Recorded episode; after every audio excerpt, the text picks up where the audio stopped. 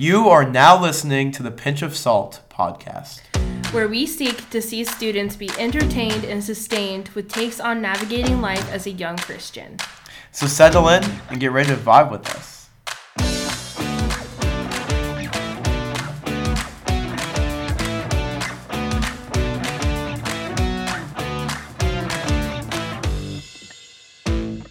Well, hello everyone, and welcome back to another episode of Pinch of Salt. Today, we are super excited to have our discipleship pastor on named Lance Beauchamp. Thank you so much for coming on. Thanks for having me. Um, and as always, we have Harrison with us. Um, but Lance, would you mind just telling us a little bit about yourself um, and kind of maybe just a brief summary of what your position at City Church looks like? Yeah, so I've been married to Tiffany since 2002.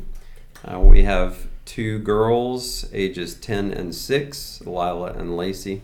And uh, did campus ministry for 14 years through Baptist Collegiate Ministry, uh, a few different locations, one of those being FSU, which is what brought us to Tallahassee originally. Go Noles. And um, yeah, go Noles. And um, didn't even have to change my wardrobe. I've been an FSU fan my whole life. So, um, and uh, anyway, came on staff at City Church January of 2022 as discipleship pastor.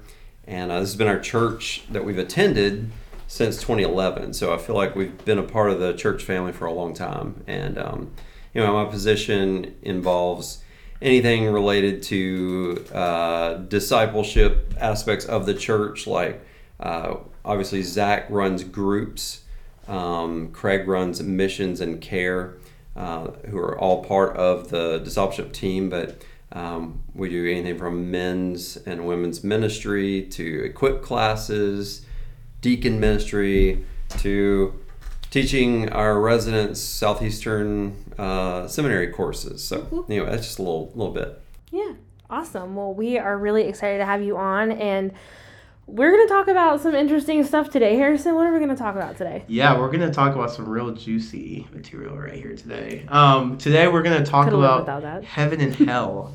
Um, very interesting things um, that I think a lot of people care about. Um, maybe not think about so much, but care about. Um, so we're excited to get into that. But first, Lance, we have a fun question for you. Okay. Kelly, would you like to ask the question? So, if you could have, oh, okay, so three things restaurant, fast food, and grocery store. You could only go to three, like one of each for the rest of your life. Okay. So, one fast food restaurant, one like actual restaurant, and then a grocery store for the rest of your life. What would they be? Hmm, okay. So fast food would probably be. Gosh, that's a tough one. I would say, I guess Chick Fil A. It's gonna sound like you know I'm just like everybody else. It was out of that. it was out of that or Whataburger, but there's a lot of options there, you know. So Yeah. um, within Chick Fil A, uh, restaurant, I would say um, right now it would probably be Ted's Montana Grill. Oh, nice. Um, and then grocery store, it would be Publix because BOGO, Fresher, that kind of thing. So nice. Interesting. Awesome.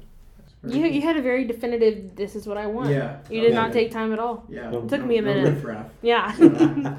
All right, so today, Lance, um, we're going to talk about, like I said, heaven and hell, and we want to talk about it in the context of understanding that heaven and hell are real places that real people go to, and I think that's the context we need to keep it in, and not too much in like theorizing about revelation and its meaning and what is the dragon and the good. and the pregnant I'm woman. glad we're not doing that. Yeah, exactly. Okay, no, not too much eschatology, but we do want to talk about these things because we think that it's important to, to for at least our viewers to understand um, what the Bible has to say about these two places in eternity and why you want to go to one and not the other. Yeah, and I think a good way for us to maybe keep this as like concise and simple as possible is to maybe take it through the lens of the gospel, um, and walking through it that way. So like, if we like to start, let's talk about like before creation, like it was God dwelling somewhere. What does that mean? You know, if we start at the very beginning of the gospel, like before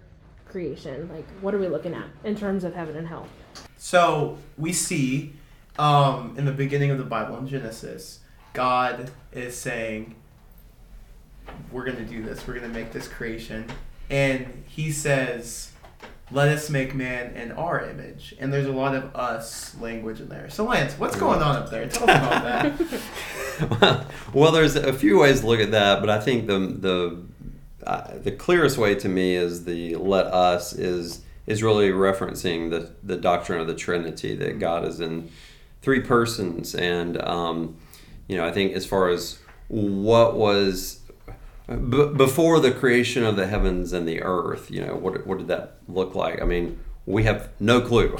so um, you know I think that wherever God existed was enough for him and we, when we look at the creation of the heavens and the earth, sometimes heaven is the abode of God. Sometimes it's referring to the starry sky. And so I think in that context, it's probably more accurate to talk about the starry sky as the heavens and the earth. And so wherever God exists, um, I guess we would describe that as heaven, um, because really what heaven is all about is being in the presence of God. Yeah. So for clarity in this episode, we're going to call heaven, refer to it as heaven from now on is God's dwelling place, God's abode. So when we say heaven, we don't mean like just the sky, like Lance just said, but we're talking about God's dwelling place and His abode. That's we think that's important to be clear. Um, so God existed somewhere, probably in heaven, Yes. in some place, um, and yeah, what filter in my mind should I be thinking about heaven? Like, in what way should I think about heaven as a place? Yeah, so eh, because we don't have a whole lot of detail about heaven, and you know, I don't know if we're going to take this chronologically or not, but I'll, I'll at least I'm going to throw that off Sure, by, sure. by giving some description that we find from the Book of Revelation, and um, it describes it as having streets of gold and like a sea of glass or crystal or something like that and people interpret that different ways. I don't want to get deep into the interpretation of Revelation, but I would say that uh, when John was given this vision in the book of Revelation, God, through Jesus, who, who has given him this vision, is trying to give him something that he can comprehend. And so, if he really was able to see what heaven really is like, he probably would not be able to describe it. And so, I think heaven was revealed to him in the most precious terms that he knew uh, in that cultural time period. And so, do I think there's literally streets of gold and crystal sea? Not sure about that. Um, but I think what we've got to recognize about heaven is it is a place described in Revelation as no more tears, no more pain, no more sickness, no more death, no more sin. That being in the presence of God as well. And so, I mean, that's what heaven is. So, so what you're saying is like John was describing it as those material things that we recognize because that's just the greatest things that we Yeah. could probably comprehend. Yeah. Yeah. So heaven is like greater than we can even imagine. Exactly. I think it's kind of like when Jesus talks about your faith needs to be the size of a mustard seed. Mm-hmm. When he was talking to people in the first century Palestine, there are seeds that scientists have said, well, they're smaller than a mustard seed. Well, that's great, but like I don't know what they are. But like the people in first century Palestine, never heard of them. So like if Yeah. Jesus used that example, it would make no sense to them. Sure. So in the same way, I think the way he described it was something that they could relate to. Yeah. Yeah, and I mean, I so going back to dwelling places, and if we kind of reconvene back to the path of the gospel, right? So we talked about like God dwelling somewhere before creation, all these things, like, and if we continue on, we're talking about okay, animals are created, plants, water, all these things, the skies were separated, and now we have humans, and so, and we're talking about pre-fall now, like before sin entered the world um and so let's talk about eden and and we Okay. hear like language of like god walking with adam and eve in the garden of eden like and like so how do we connect heaven with the garden of eden and god's dwelling place like before sin? You know Yeah. how do we connect those things? Yeah, so I think when, it, and I'm again, I'm gonna like jump all over the place here, but uh, you know, in Revelation it talks about a new heaven and a new earth, and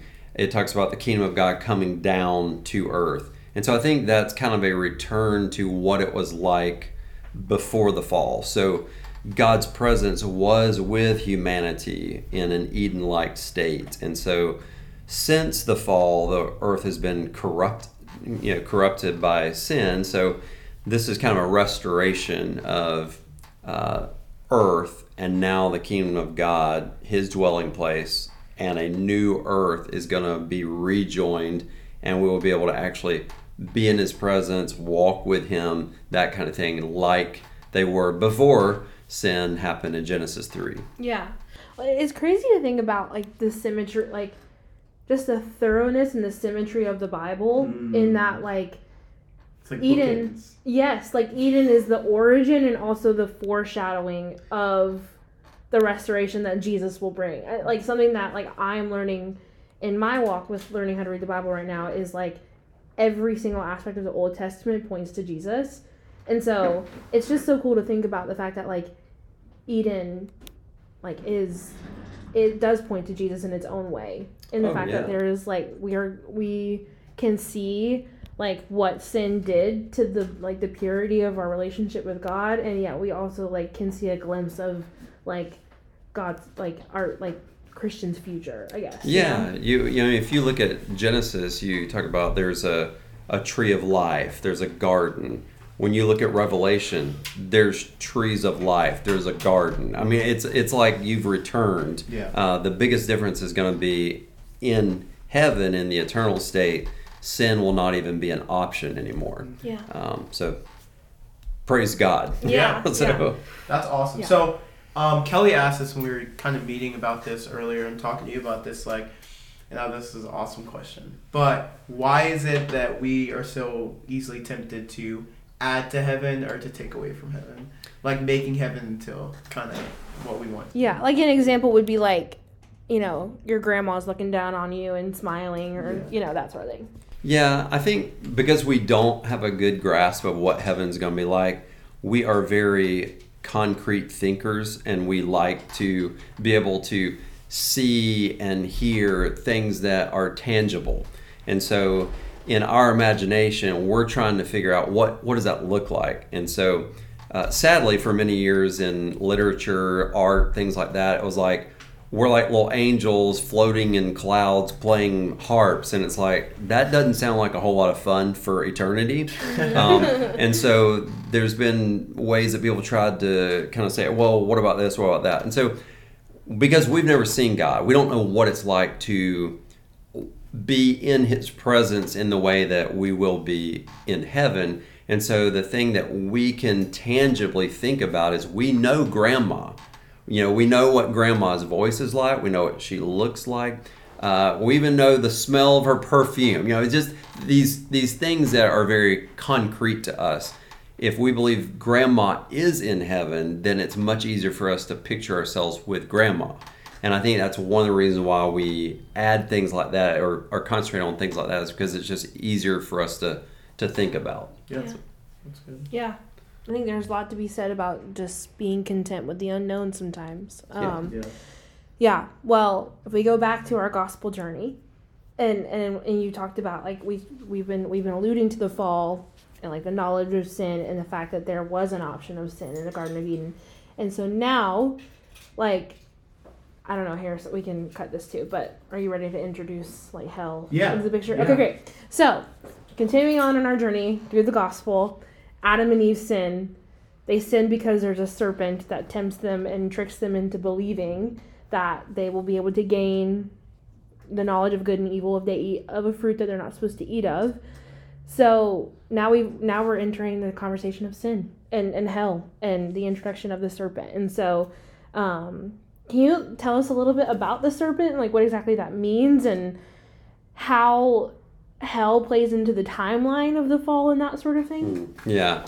So the serpent, we, we only read about the serpent in Genesis. We he's not clearly identified until the book of Revelation explicitly as Satan, but in Revelation it does talk about that ancient serpent and describes exactly the account uh, in Genesis 3 as being Satan. But you know, you know this going through the Bible. It's very clear that's who it is.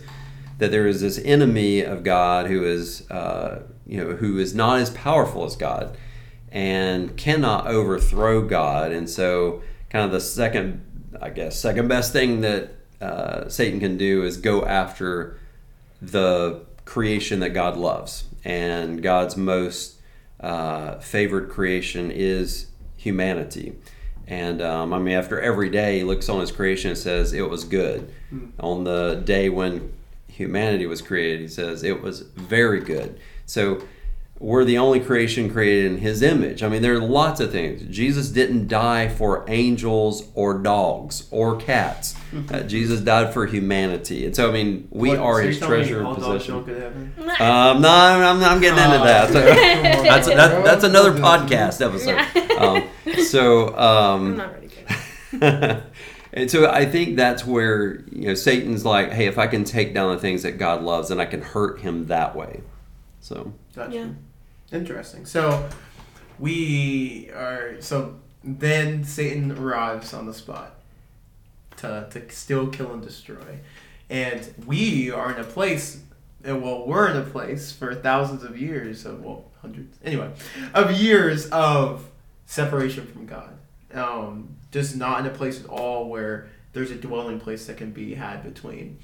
Then we get to like the Old Testament and like we get to like Leviticus and like stuff like that where we have this tabernacle, this like dwelling place where God is coming down to be with the people, right? And a cool thing that I, I know when I was going through just kind of the, the first five books, like on the tabernacle and on the, the temple and all that type of stuff, there's a lot of like symbolism of the Garden of Eden. Like there's a lot of like things that kind of point to it being like symbolism of like trees and like branches and stuff like that and leaves.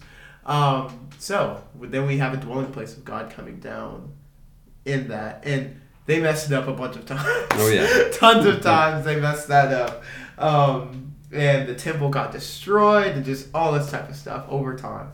So then the Christmas story comes along oh yeah, Merry Christmas. a rescue mission um, of Jesus coming back and taking back the keys of death.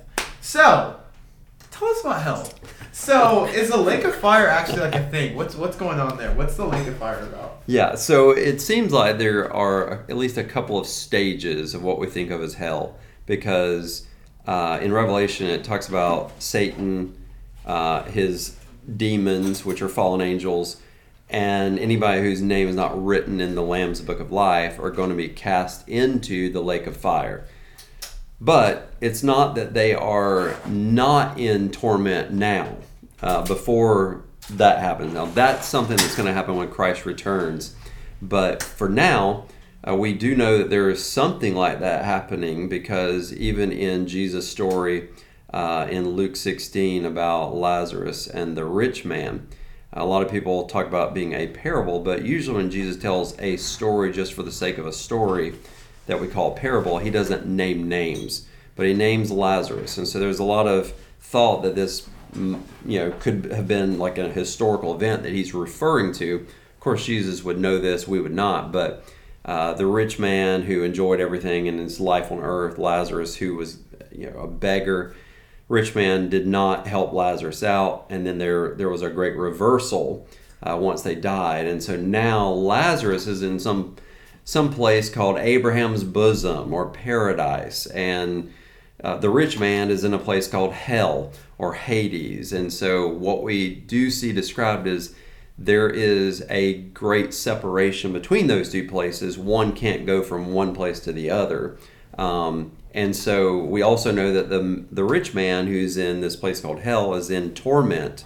And it's described as a very hot place. He just wants a drink. He just wants Lazarus to touch water with his finger and touch it to his tongue. And so it's a place of suffering even now, even before the second phase of this, which is the lake of fire. And so, uh, and that's more described in Revelation 20. Mm-hmm. So, Gotcha. So, hell is still a place right now of suffering, torment, um, and separation from God, kind of, sort of. yeah. And so, in the same way that uh, when the Bible describes heaven, we have some language that is more concrete to describe it because we probably can't envision it. Hell could be the same way in that uh, they are, you know, it's a place of separation from God, uh, but it's described as flames, hot place, torment, that thing. Do, does it mean literal? I don't know. I mean, that's the way it's always described. And I will say, hell is described a whole lot more than heaven is. And so, with that many descriptions of fire, could it be that that's an aspect of it? Yeah. You know, so, uh, but what we know is that it is not a good place, it's a place of suffering. Sure. Yeah. Um, and I have a question. Like, what? Who goes to hell? Yeah, so. That's what I'm, I mean, like, what what? what like, talk, I talk mean, about like, not beating what, around the bush here. Like, who goes warrants, to hell? like, like, well, yeah. I mean, maybe, maybe we Yeah. can get down to the nitty gritty. Like, okay. who goes to heaven and who goes to hell? Well, I think those are important questions. If these Yeah. are real places, and I, I believe they are, and Jesus believed they are, um, and that's that's more important than whether I believe it or not. Is that Jesus believed that they are real? Mm-hmm. The question should be asked: Who's going to these places, and what determines that? And for most people that you would talk to on the street, uh, they would say, "Well, you know, if you're a good enough person, you'll go to heaven. If you're a bad person, you'll go to hell." And usually, when they talk about a bad person, they're talking about someone who's murdered people. I mean, just like the worst of the worst go to hell. But it's almost like people that don't, if they were just not a good person but not terrible, it's almost like they're forgotten about. Like maybe they just don't exist anymore or whatever. But the Bible describes that very differently. It's no one's good enough to go to heaven. Um, and so, you know, we don't compare ourselves to other people. Well, I'm better than that person, therefore I go, they don't. Now, first of all, that's a pretty arrogant attitude to have. But second of all, it's very unbiblical where uh, it's not based on our standards or the standard of somebody else. It's based on God's standards. And I always tell people like, there, you know, there's good news and bad news. You know, the, the bad news is that none of us are good enough to meet God's standard of perfection. The good news is that's why God sent Jesus here is because he lived the life that we could never live perfectly, uh, meeting the standard of God on our behalf. But because we couldn't meet that standard, we are deserving of death because that's the penalty of sin. And Christ died in our place. He took our punishment. And so, for those who put their faith in what who Jesus is and what He's done, then we do have the hope, and I, not just a. I sure hope Florida State somehow wins their bowl game. you know, it, it's a confident assurance um, that we will be with Him, uh, be, not because of who we are or what we've done, but because of who He is and what He's done on our behalf. For those that do not place their faith in Him, they're putting their faith in something else. And those are the people that will not go to heaven. And anybody who does not go to heaven goes to hell. There is no middle ground. I think I think it's it, it's interesting, especially at this point, to talk about the whole Abraham's bosom thing, um, like the holding tank as you described it before, um, just in the context of like meeting God's standard. Yeah. And like how we couldn't do that. So would you want to talk about that a Yeah. little bit? So, uh, and this kind of goes to the question of what happened to the people in the Old Testament before Jesus came, died on the cross, rose again, guaranteeing our restoration of our relationship with God uh, that allows us to enter into His presence. What happened before all that? And so, you know, that means wh- where do these Old Testament saints go? When I say saint, I mean people who were followers of God, people who were set apart for God. And so I think Paul deals with this quite a bit in um, Romans 4 and also uh, in Galatians 2 and 3 about how uh, Abraham believed and it was credited to him as righteousness. Well, Jesus was not on earth at that, that point, but Abraham believed God and he acted on his belief. And so there are several people that, you know, you can look at Hebrews 11, which is kind of the faith hall of fame. By faith, this person did this, by faith. And it's all, did they believe in God? You know, they didn't see what was going to happen, but God kind of gave them hints here and there. And so their belief was in what God was doing, not knowing fully that that was going to be Jesus come to earth. Um, but that faith that they had in God and what God was leading them to do was what allowed them to go to a place called paradise or Abraham's bosom. Uh, not the same I don't think the same as it is right now, heaven. Um, I think that even though it's not described uh, real clearly in Scripture about this, I think when Jesus died and rose again, somewhere in that time frame, uh, because he was the first one to resurrect, the first one because of his his sacrificial death. I think that temporary holding tank was emptied out, and so all those Old Testament saints were immediately in the presence of God because of what Jesus did for them.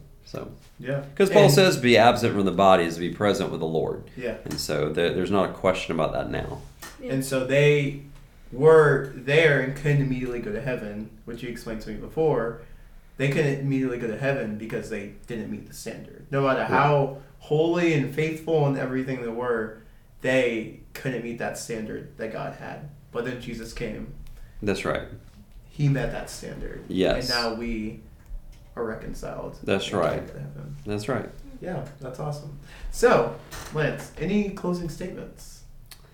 This is a complicated subject when you think about heaven and hell, and I think we can get really kind of carried away with our ideas of hell or ideas of heaven, trying to figure out what does that look like, what is the nature of it. But I think more importantly that we believe that they are real places and real people go there. And what we need to be clear about is that uh, understanding and believing in Jesus as Lord and Savior, and that He, you know, lived that perfect life that we couldn't, died a death that we deserve, and rose again. That's what determines which of those places you go. And so that's not only important for each one of us, that's also important for us to carry the message to others because if I am truly believing this and I appreciate it, then surely I would want to tell others the same great news, which we call the gospel. Yeah. Before we leave, Okay. I have a question for you.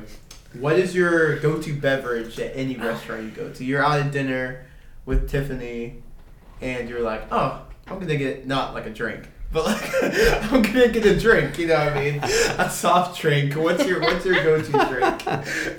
Oh man, I'm a Coke man. Like Okay. Coca-Cola Diet has been it. No, I can't. I can't do diet. I just can't. It's like, you know, if I if I have to go diet, I'm just going water. Okay. Gotcha. So I'm going all out sugar. Now, Mm. if I could get the sugar cane version of the Coke Mm. more than you know the other stuff, I forgot it's like some kind of caramel, whatever it Yeah, is. yeah. I, I don't know, it's some kind of processed stuff. It's all processed. I'm going for the taste, not the health. Clearly, so Amen. yeah, it's Amen. There you go.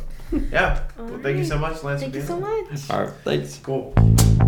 Thank you so much for tuning in to another episode of Pinch of Salt. Be sure to follow us on Instagram at City Salt Pod. If you want to know more about navigating life as a Christian, be sure to check out Tuesday nights and Sunday mornings at City Church Tallahassee.